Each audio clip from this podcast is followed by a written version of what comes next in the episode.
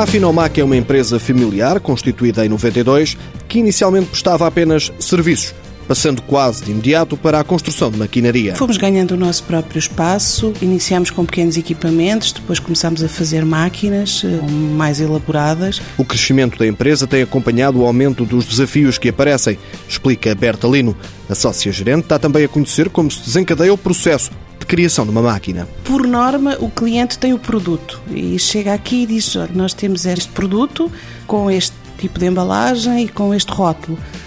E temos X litros para encher neste período ou durante um ano, ou uma cadência regular.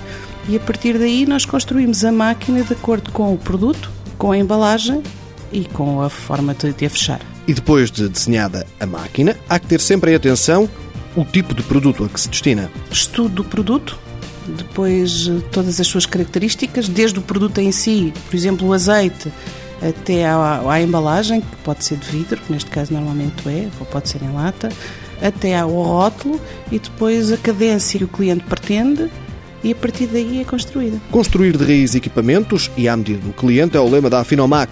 Desenvolve toda a área de negócio em São Julião do Tujal, desde os projetos à conclusão das máquinas. Nós temos uh, os engenheiros responsáveis pelos projetos, temos os desenhadores, os nossos projetistas, depois temos toda a outra fase tão importante como a parte da serralharia, da, da maquinação das peças, das montagens. Berta Lino sublinha que depois de atingir uma boa posição no mercado nacional, a aposta nas exportações é também um objetivo.